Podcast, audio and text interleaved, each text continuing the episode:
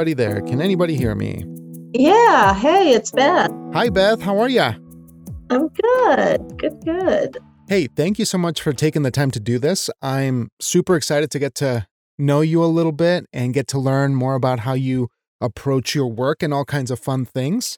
So, where are you at these days? I live in Asheville, North Carolina. Has that always been home for you? It hasn't. Um, I grew up in a military family and kind of lived all over. Spent a good chunk of my life in the Washington, D.C. area. Spent about just shy of 20 years in St. Louis, Missouri, and moved here a couple years ago because this is where my parents retired. Oh. And I came um, here uh, when I moved here at the end of 19 because my dad had Alzheimer's and it was just time to be Mm. close. Yeah. Although we lived all over the place, my parents are originally from North Carolina, so lots of relatives in this state, plus two of my kids are on the East Coast, one in Florida and one in Virginia. So it was just time. It made sense to be here. Feels a bit of a homecoming then, you know, uh, to find your place back. You know, I, I think uh, a lot of us kind of go all over the place and then we tend to either go back to the place where our family sort of became one, sort of originated, uh, but Mhm. we have to do a bit of long distance traveling and, and getting out there and seeing some of the world, I suppose. Now, you have been you're a poet and an editor, correct? Do you do you That's do yeah? When did this start for you when you were younger or later on in life? How did poetry come into your life? Yeah, so um, I started writing poetry at a really young age. I was very lucky that I grew up in a household. Um, my neither one of my parents are particularly creative, and and they would tell you that. You know, my Mm. dad's an engineer, and my mom didn't have a degree in accounting, but could have been an accountant. You know, so they're Mhm. very um, sort of uh, you know follow rules. You know, uh, but they my mom especially um, both of them had an appreciation for the arts so i grew up in a house with a lot of music um, books uh, from an early age i can remember you know our parents taking us to the movie so it was Mhm. important to them to instill that in us. And the one of the earliest books my I can remember was was Mother um, Goose nursery rhymes, Uh-huh. and uh, and then learning to read very young and and finding um, like a child's garden of verses, like some other poetry bur- books geared towards children. And so by the time I was about seven, I was trying to write poetry myself, just based on what I had read. Yeah. What kind of music were you listening to at the time? So, um, with my parents being from North Carolina, there was a lot of country music being played in our house, but also uh, they liked pop music. You know, uh, I grew up, so I'll be 59 this year. So, I grew up in child and uh, adolescence in the 60s and 70s Mm. and they liked a lot of pop music. I can remember having like Stevie Wonder albums and Jackson 5 albums. And oh there was a Herb Alpert and the Tijuana Brass is a that with the whipped cream lady, you know, and uh, and all of that. So there was I'm I know my parents leaned toward the country music, but they were very open to to other types of music, and um, you know they loved to dance, and uh, so there was a lot of joy around the music in our home. Oh, that's beautiful. And that's one of my favorite uh, periods of popular music, just because my parents are from that time period. So there's a lot of Mhm. Stevie Wonder, Elton John, and the, the the one thing that I'm curious about is the storytelling aspect of country music, which I love. I think there's a lot of uh, great influence there, where they they can share some insights on a character. It's like character based Yes. stuff. Yes, yes. Did you get any takeaways from that as a writer? Did did that inspire you in any way? Um, well, it's funny you should say that because not just in country music, but there during the early to mid 70s, there was a whole genre of pop music that I was really drawn to. That was that storytelling aspect. So there was a song called um, "The Night the Lights Went Out in Georgia" that was mm. this elaborate story, mystery story. There was uh, Billy, Don't Be a Hero. There was um, the young man jumping off a bridge. Um, there's the Harper Valley PTA. There were all these songs that had the this story to them, and I I loved those. I you know mm-hmm. I had a little record player and buy the little 45s and listen. so I was I I was drawn um, and and you don't hear that as much anymore. Yeah, you don't. That's uh, there are some, um, and I I don't claim to be. I can't keep up with all the musicians anymore, but um, uh, you don't hear that as much where there's where there's true storytelling outs, outside of country music and some of the Americana music. Yeah. Yeah, and I've I've had the pleasure of getting acquainted more with folk music in mm-hmm. Americana mm-hmm. lately. Uh, I had a videography business, and one of the greatest things that I ever got to do was provide videography services for the Oyster Ridge Music Festival in Kemmerer, oh, Wyoming, oh, and that reminded me of just that beautiful tradition of folk and Americana and and bluegrass. You know, mm-hmm. it's primarily a bluegrass festival, but it really just opened my mind to the the wonderful songwriting structures of these Absolutely. these genres that like yeah I didn't immediately gravitate to and now I can safely say I'm a big you know folk and, and grass fan now so yeah. always looking yeah. for that but I I can't imagine the excitement of going to a record store and getting your little 45 and just having that anticipation because it seems like we don't have that anymore no, I miss that. I miss that. You know, I what I miss in homes is um and and I believe me, I I also love the all the wonderful ways that we can use technology. Yeah. You know, I'm I come from well, depending on which chart you look at, I'm either the youngest baby boomer or the oldest Gen Xer. and I know that there's this sort of trend towards, oh, you know, we should do it the way it was done when we were growing up. And I'm like, no, we shouldn't. That's, I mean, every generation has always said that. So I, I'm not like running away from technology. I think there's mm-hmm. positive things about it, like what we're doing right now, for example, is is one of those positive things about technology. But what I do miss is going into somebody's home and they're record collection was there mm-hmm. and their book collection was there.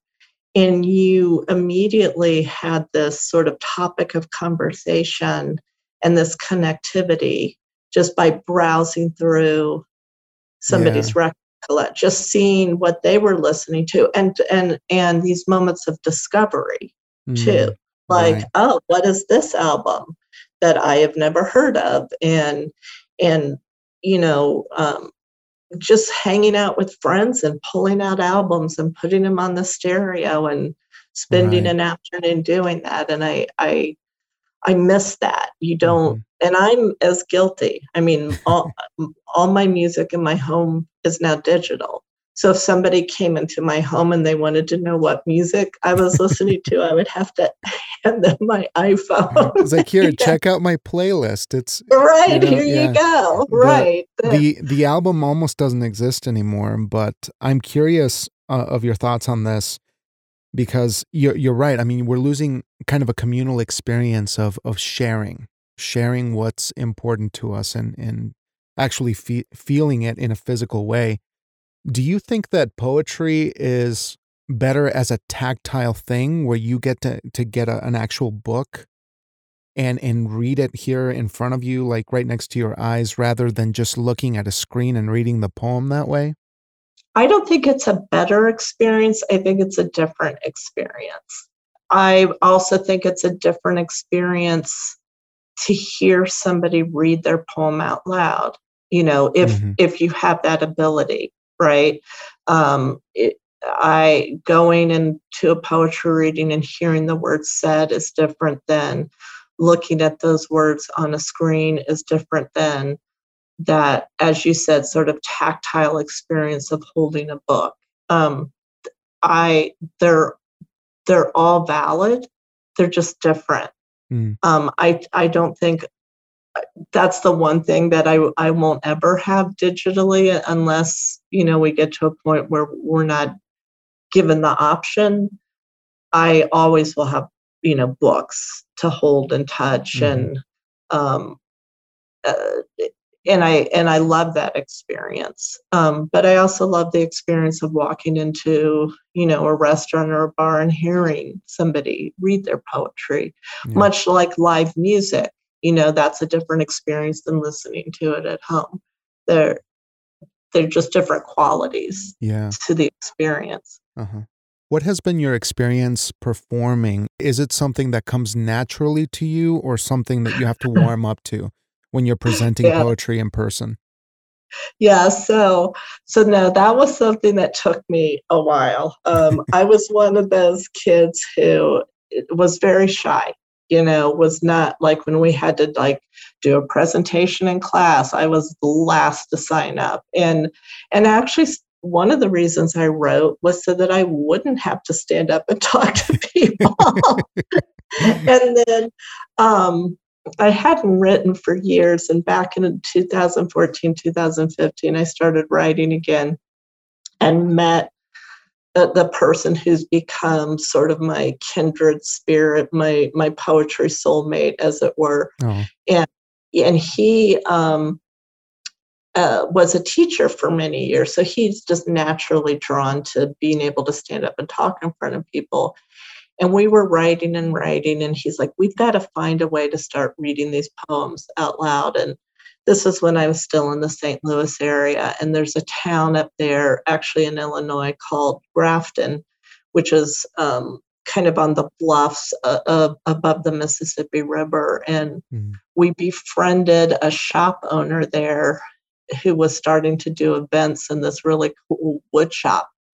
And we asked him if we could do a poetry reading there. And we did that for a couple of years. But I tell you, it was nerve wracking for me. I would, I, I, I, hate to admit it, but I would have to drink a lot of wine before I and it's still, I, it's still, I think what I've come to accept is that I have stage fright.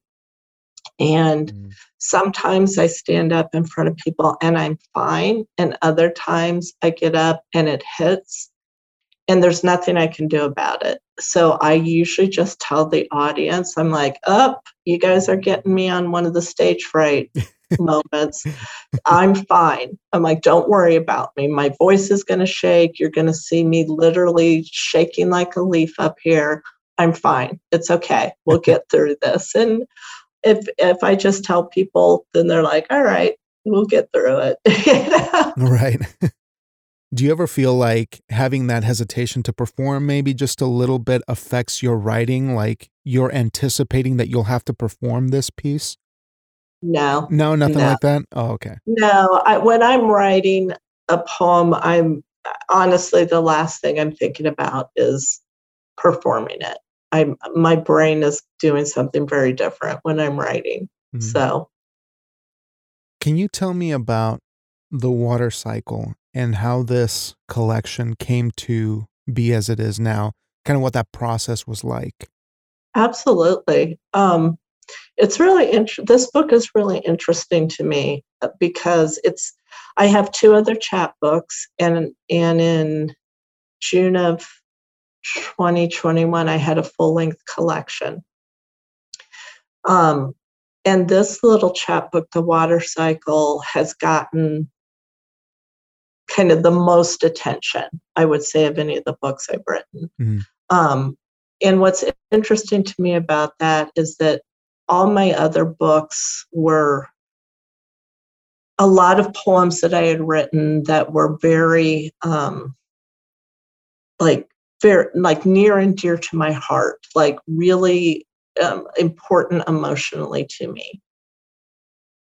And and I would write a lot of poems and then figure out a way to uh, how do I make a book out of this. I wasn't thinking of the book; I was just writing individual poems. Hmm. But the I started writing the water cycle in late spring, early summer of 2020, which, at, uh, if you recall, um, what was happening at that time yeah. Was I had I was in Asheville. I had not been here very long. I'd been here about six months and suddenly everything shuts down. Um, and I was trying to write, and all the things I normally do to sort of stimulate writing were, were now unavailable to me. Traveling and being with friends and being mm. out in the world. And so um, th- these poems reflect that. There's a lot of like inner reflection in these poems, but I also started noticing that all my poem, a lot of my poems have water in them. They mm. had like rivers or oceans or lakes. That they would just show up in my poems. So this is the first collection that I deliberately set about. Here's a theme. Mm. I have some poems that already fit that theme. I'm going to write more poems to fit that theme. So it was this kind of really introspective work in the middle of lockdown. And also the first book I deliberately wrote towards a theme. And um, and I think that's why it's kind of, it's a very tight collection um, in terms of that theme and the the poems themselves. A, a lot of my other work is, um, I think, very inventive in terms of language, but I always say kind of messy. Um, and that's fine. I'm okay with that. But these were very tight. And so that's that's how the book came to be. I was like sitting in my apartment by myself day after day, trying to figure out how to be creative. And um, and those poems came to be. Oh goodness. So there was a comment, one of the reviews that you had shared on Twitter, and I, I was checking that one out because I hadn't had the pleasure of reading the the collection just yet. But uh, the reviewer mentioned the there's this aspect of family in one of the poems, and it it's interesting that you started writing that during COVID, where it seems like we isolated and we immediately went inward, and right. we started looking at our own history, perhaps our own past, and our relationships with the people that we love and care about. Can you tell me about how family plays an aspect in this collection, if it does at all?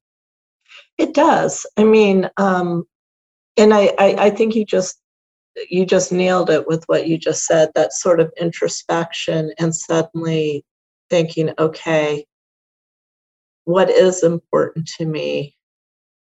Um, who who am I? Who am I if I am not out in the world doing all the things that I've kept myself busy with? Um, so in this book, there are poems about my children.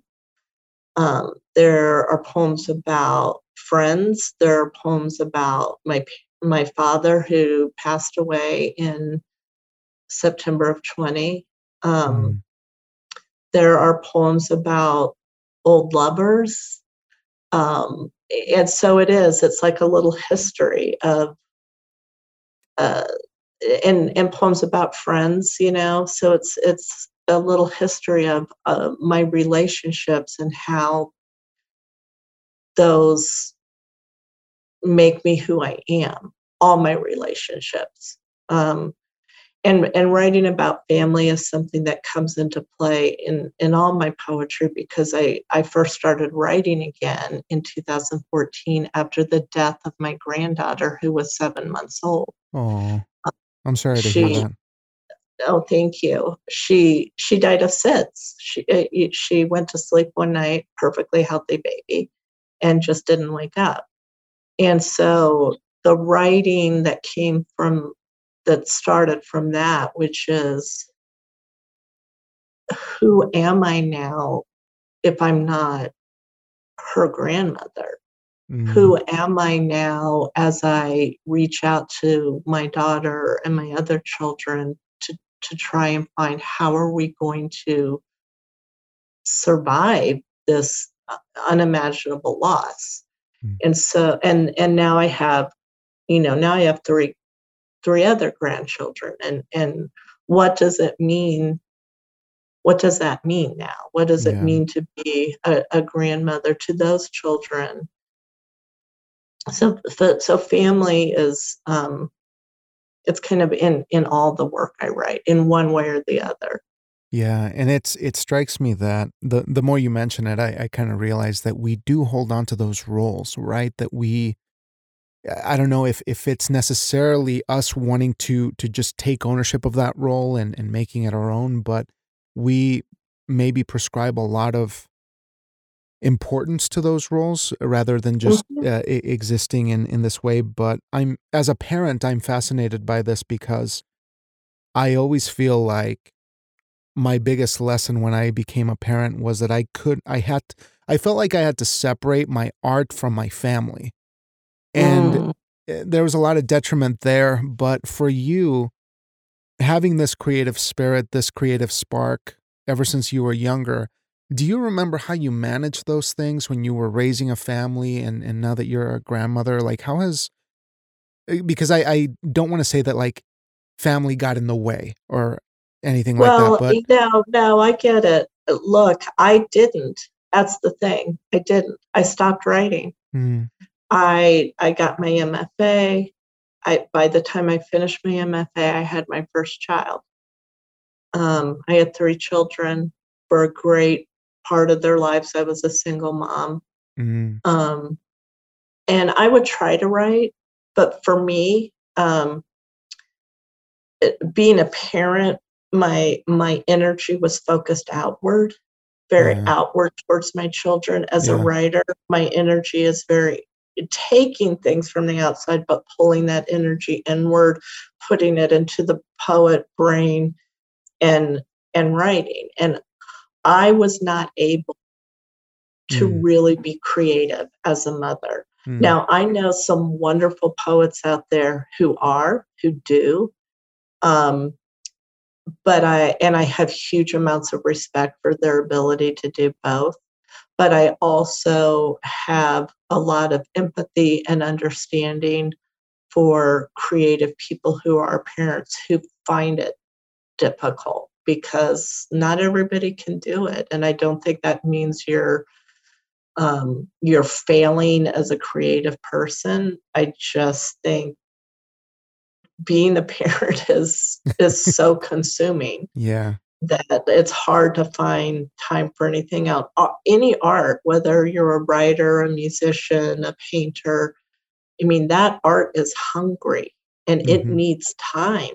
Yeah. And it, as a parent, time is something that uh, you don't have a lot of. So, um, there, but there are some there are some poets out there who are who are great at it, and in fact, write about it you know, mm-hmm. and and I really admire them. So looking back on on that time where you took some gaps in writing, do you feel that writing comes more easily to you now? Like do you ever feel like you're catching up or or is it just effortless now? Or how does that work for you? Yeah, um I started writing again after my granddaughter's death. Um and when I when I found this person who became a close friend who was also a writer and it was one of those moments where I, you know whatever your spiritual beliefs it was like the universe put this human being in my path at the right time. Um and i hadn't written for years and within two weeks i started writing again. And for a couple years it was just constant. It was just um writing and writing and writing catching up, writing through the grief. At first, it was really about processing the grief. Mm. And then a few years later, going, oh, I think maybe there's something here, you know, beyond just the subject matter of grief. Um, and I and I say that because my mentor, when I had my MFA, he always said that the the power of a poem cannot be derived from its subject matter alone. Mm. And that's something that was so ingrained in me. And so, how that related to my writing was just because I'm writing about a dead grandchild, as emotionally evocative as that is, it doesn't mean that it's a good poem. Mm. Right? Just the emotion of that alone doesn't make a good poem.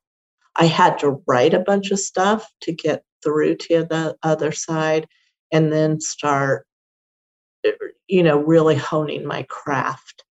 Mm. um wow that's so for, yeah go ahead. Yeah so a few for a few years it was like it was probably just years of pent up not writing plus the emotion of of that loss. And i just wrote in a frenzy for about three years then the then a few years i wrote pretty steadily um hmm. i would say in the last uh well, it's funny because I always feel like, oh, I'm not writing that much. I, I, I said that to myself like the other day or like back in March. I was like, I really haven't written much in the last year. And I went into my computer. I'm like, oh, you've got 45 poems here. Okay. Quite prolific, it sounds like. Right. right. I go through spurts. I go like right now I haven't written really written in weeks. I go through spurts now and I've mm. learned to allow that. I've learned like it's okay. Like yeah. I that's part of writing is the the periods where I'm not writing. Mm-hmm. You know. Where you're taking in the world, right? Letting right. the the batteries recharge in a way. Now, with your editing work, how does that uh, i guess how did that begin for you in this in this era of your of your life where you're pretty active in the in the editing community yeah, so my first chapbook, um, which is called Morning Walk with Dead Possum Breakfast in Parallel Universe. Mm. Um, Great title. Great title. I love um, titles. Um, I, I'm fascinated by them. Um, I I was writing and I'd been um, published in a few journals, and one of those journals uh, they decided to do a print edition and they were having a reading in Brooklyn. This was when I was living in St. Louis. They have a reading in January of 2019 in Brooklyn. And I was invited to that. Mm. And my dear poet friend could not accompany me. And I was like terrified to hmm. go do a reading, you know, by myself. I, I mean, I, I knew by name some of the other poets. Uh, and I remember my friend JD saying to me, um, You have to go. You have to go. This is going to change everything for you. Mm-hmm. And so I did. I hopped on a plane and I flew to to New York and I went to this reading and I met um, Elizabeth Horan, who had started this little press, Animal Heart Press. I think they had done one book.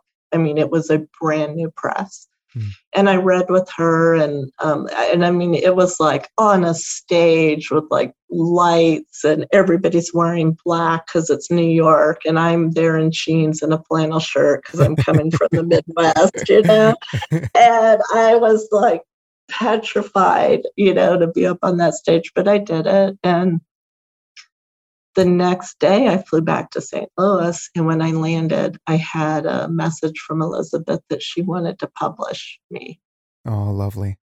And so- that's how that book came about. And so I, they they published, she and Amanda published that book. And the, since they're such a tiny press, they were like, hey, all your pre orders, can we send them to you and send them the po- send you the postage? And you know you can like sign the books and send them off to people. I'm like sure. Mm. so like i got them one day and the next day i mailed them all.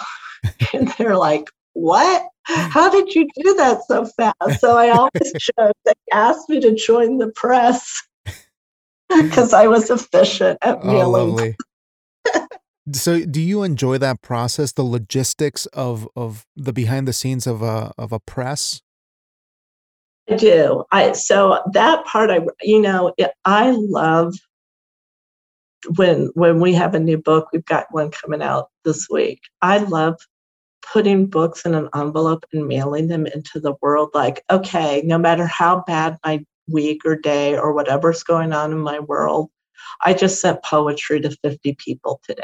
Mm.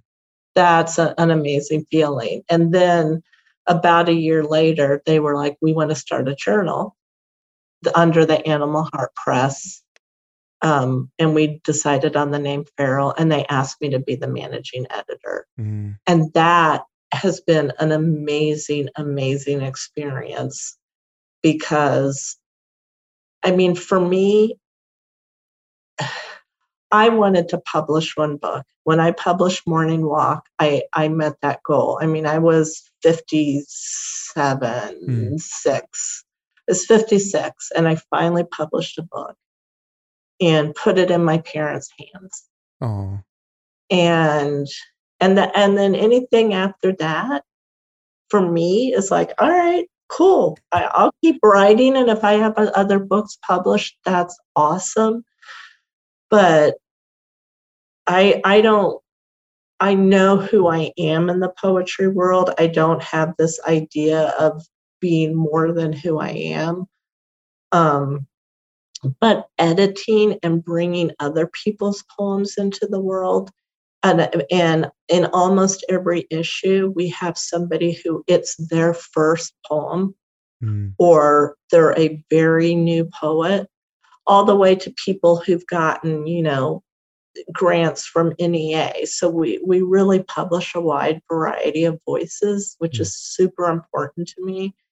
And and those connections I've made being an editor, I almost like being an editor more than being a writer oh, that's it's lovely. to me yeah it's just like okay i'm i can now sit back as a as an older person and just be like i have the i don't know what the word is maturity i guess Mm. to to be able to just do this job this editing job Yeah, and take great joy from it and and then make connections with all these these other poets who enrich my life so Yeah. it's it's wonderful it almost feels like there's there's complete honesty, right? When you're an editor and you have to be um, obviously delicate in the way you deliver it, but having that ability to say this is how this this is the unbiased version of what you've written that allows for for a writer to take in that feedback and really see themselves in an objective kind of way. That's really got to be uh, a, an acquired skill i think that comes with time i imagine. But you reminded me of two things i wanted to ask you. First of all what did your parents say when you gave them that poetry collection that first publication of yours? Yeah well my my dad you know because he had alzheimer's i mean i think he was just like yeah you know but, Yeah. but my mom was um incredibly happy and and continues to be so i live about two miles from my mom in asheville. Oh lovely. So I, I kind of joke, you know, it's it was been two old ladies getting through the pandemic together, but she's she is not not a creative writer, but she um she loves that I am and and so, you know, she has all my books and she's just I, I think really proud. And on the other spectrum, you know, I mentioned that when my kids were young, I really didn't write. Hmm. And I think they knew, like they knew that that was something about me from my past. You know, Hmm. as they got older, they knew I had gotten my MFA. They knew that at some point I had started writing. And so when I started writing again, one of the great joys of it is that my children are incredibly proud, oh that's great right? That they're like, go mom, you know, look at you. Um, after what what happened with our family after we lost Daisy, like that that's what came out of it for me. Mm. They're they're really supportive and you know have all my books and you know show their friends and that that's I wish I had been able to model that for them when they were younger, but now I'm like, all right, well, now I'm doing it. Now they know that you can your story's never over, right? Like Yeah. I was 56 and published my first book. I mean, that is something that I've shown them that you can always do, you know, what you wanted to do.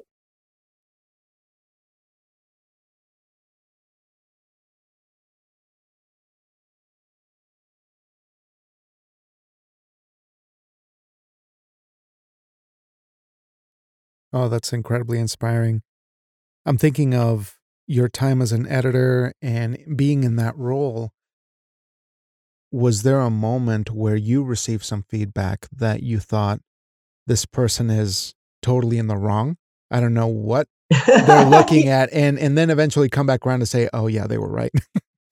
oh, okay. Well, I have one where they were totally wrong and I ignored them and then the poem published by somebody no, I had this poem a few years ago that um, I sent to this place, and and they came back and they're like, "Well, we're thinking about publishing it, but we really don't understand the end." And they they question certain things, and I um, I'm like, "Well, I'm sorry that you don't understand it, but I'm not gonna change it." And then it went on and got published and i think got nominated for a best of the net uh, but then um, another time i did i had a poem that was published in um, passages north and they came back and they made this wonderful editorial suggestion that um, that made the poem made what was a decent poem into I, I thought a really great poem just by somebody else putting some eyes to it. Mm-hmm. I'm I am very open to constructive criticism and in fact sometimes I wish some of the the poets I knew I have a couple people who will who will give me especially if I ask for it if I'm like no just I need I need you like let's not do the thing we all do oh this is great you know like mm. it's great to be supportive of each other but i i have some go-to people mm. who will who will be honest that's always good to have a couple of folks in your corner right who you love dearly but can also be brutally honest about what yes. what it is that they have in front of them so I got a couple more questions of your time just to be respectful. Or I got a couple of questions two more to be respectful of your time. Sure. So, in your journey as a poet, what have been some works that completely changed the way that you view the craft? Oh yeah. Um, uh, so the the first poet, and it's not necessarily a book, but the first poet that I was introduced to that changed everything for me was Anne Sexton. Um, and I was a, I was a, I don't even know if I was 13. Mm. Um, and I was like trying to write. I didn't, again, I grew up in a house where there were books, but my parents didn't know anything about poetry. I had no idea what to read. Mm-hmm. And I was standing in a bookstore in a mall in suburbia somewhere looking at the teeny tiny poetry section and a man walked up to me and saw me you know looking at trying to figure out something what was there what should i read? I had no idea. Um and he said to me have you ever read anne sexton? Hmm. and he pulled out a book and he handed it to me. So that and and at that age i didn't understand half of what i was reading you uh-huh. know because because 12 year olds then were very different 12 year olds now. Yeah. There were there were a lot of things we didn't know. Uh, we did not have access to tons of information so but i knew there was something amazing happening in her poetry and so that struck me. In the last four or five years um, one book that uh, really changed the way I wrote about about grief was by a poet named Bianca Stone, and it's the Mobius Strip Club of Grief, mm. which um, is beautiful and um, uh, also uses some dark humor uh, t- to address grief. um, last year, two books that really, really made an impact on me were uh, Frank Sonnets by Diane Seuss. I think anybody who read that mm. had to be changed by it. Um, and then a Mississippi poet named Catherine Pierce, her book Danger Days is something that um, made a huge impact on me last year. And then a book that's published this year and a, a dear friend, um, and I've been privileged to watch some of these poems come to light. Uh, C.T. Salazar, another Mississippi poet, mm. just published his debut, um, Headless John the Baptist Hitchhiking, um, from Acre Books. So that's his work has been a huge influence on me. So those are just a few that come to mind over the, the last several years. Oh, wonderful. Thank you for the recommendations as well. I'm in the process of actively learning where the good poetry is thanks to you wonderful guests who are sharing so much insight. I'm very much feel like I'm I'm very much feeling like I'm learning a lot oh, uh, as as I go along. But lastly, I want to ask you a two-part question. So, what would you say to somebody who's starting out in their poetry journey?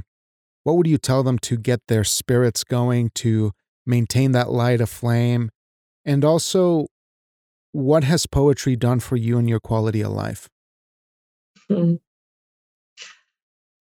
Um, I would tell um, anybody who's a new new to, to poetry or trying to trying to find their way I would tell them to read a lot of poetry and um, and to write even if if what you're writing is garbage you know and i don't mean in some like i'm not one of these oh you have to get up every day and give yourself three hours or you're not a writer. I don't mean that.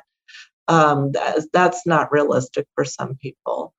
Um i think reading a lot of poetry is really important for your craft. You need to understand uh, who came before you, what's being written now, what the what the landscape is, you know. Um, so so that's what I, I would say. Like, if you need a spark of in, inspiration, read other poets um, that that they that certainly inspired me mm. um, and and made me think about poetry in different ways. And there's so much out there and you don't have to buy books. There's so many online journals. I know that not everybody has the financial means to buy a bunch of books or even you know access to a library but online you can find so many so much free poetry. Um, there's so much out there. Just read, read, read, read, read. That's what I would say. Um, how has poetry changed the quality of my life? Poetry saved my life. Um, and I mean that literally, in the mm. sense that after my granddaughter died, I I could not envision my future, which is the definition of despair. Mm like complete loss of any idea of what my life was going to be. I had no idea how I was going to climb out of that hole. None. Um, and I started writing and and through that writing I became connected to the poetry community.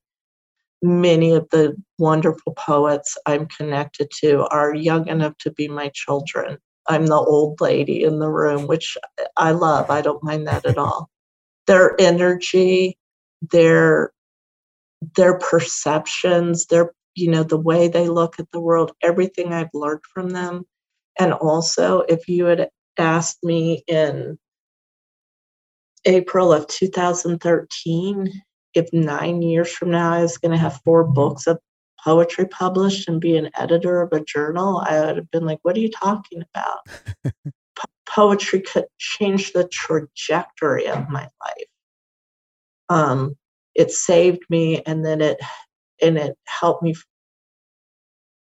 find who I was going to be after experiencing, you know, that kind of loss. So I'm a I'm a I'm a big fan. well, with those uh, wise words, I think that's a good note to wrap it up. But I want to thank you very much, Beth, for being so open today and for sharing all these amazing insights and, and bits and pieces of your amazing journey, but primarily for your time and for oh, you know stopping you. by to no, listen.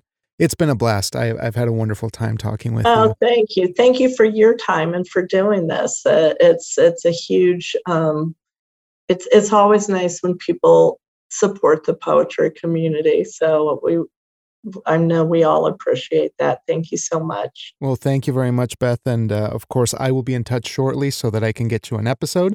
But uh, right. I hope you have a wonderful Sunday, and I hope you, you take too. care. Hopefully, we'll talk again soon. All right. Thank you. Right. Bye bye. Take, take care. Bye.